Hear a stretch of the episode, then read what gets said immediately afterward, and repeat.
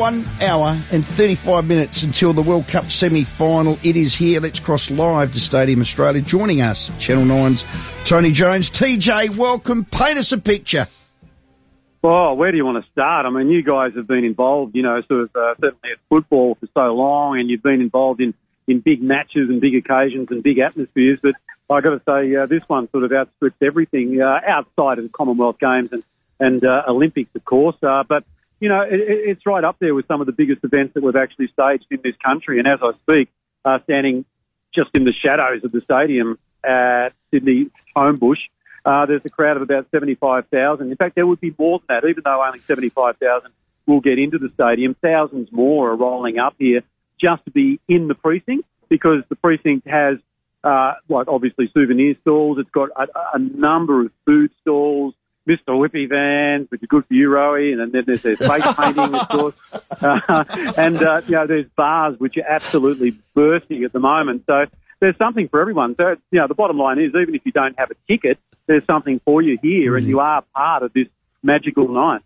Um, the English supporters have they rocked up yet? Because we did hear a little whisper that there was. Uh, we stole their tickets. Yeah, there was a code that uh, the Australian fans got hold of, and they, they were struggling to get a ticket. Well, yeah, there has been a bit of conjecture about that, but there certainly has been English supporters. In fact, I can see some turning up at the moment. Are they uh, singing I think, yet? I, I, beg your pardon? Are they singing yet? No, they're not. I'll give them a few pints and they'll be singing. they might be singing Waltzing Matilda. I mean, but you know, there are people. Even even as I was leaving Melbourne today, there was a guy in an Australian top and scarf and hat and everything. So I got talking to him, and he's American. He's from Seattle.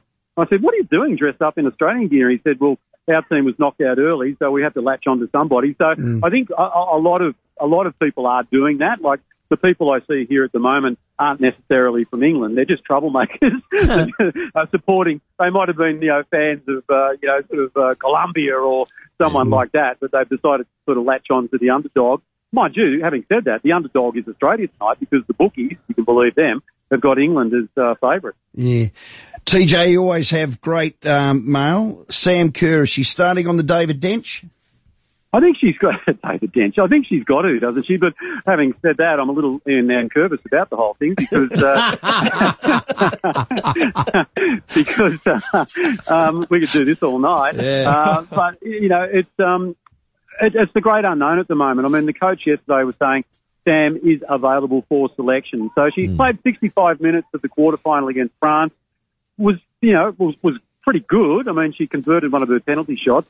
So uh, my gut feel is, and believe me, I am no expert when it comes to the world game.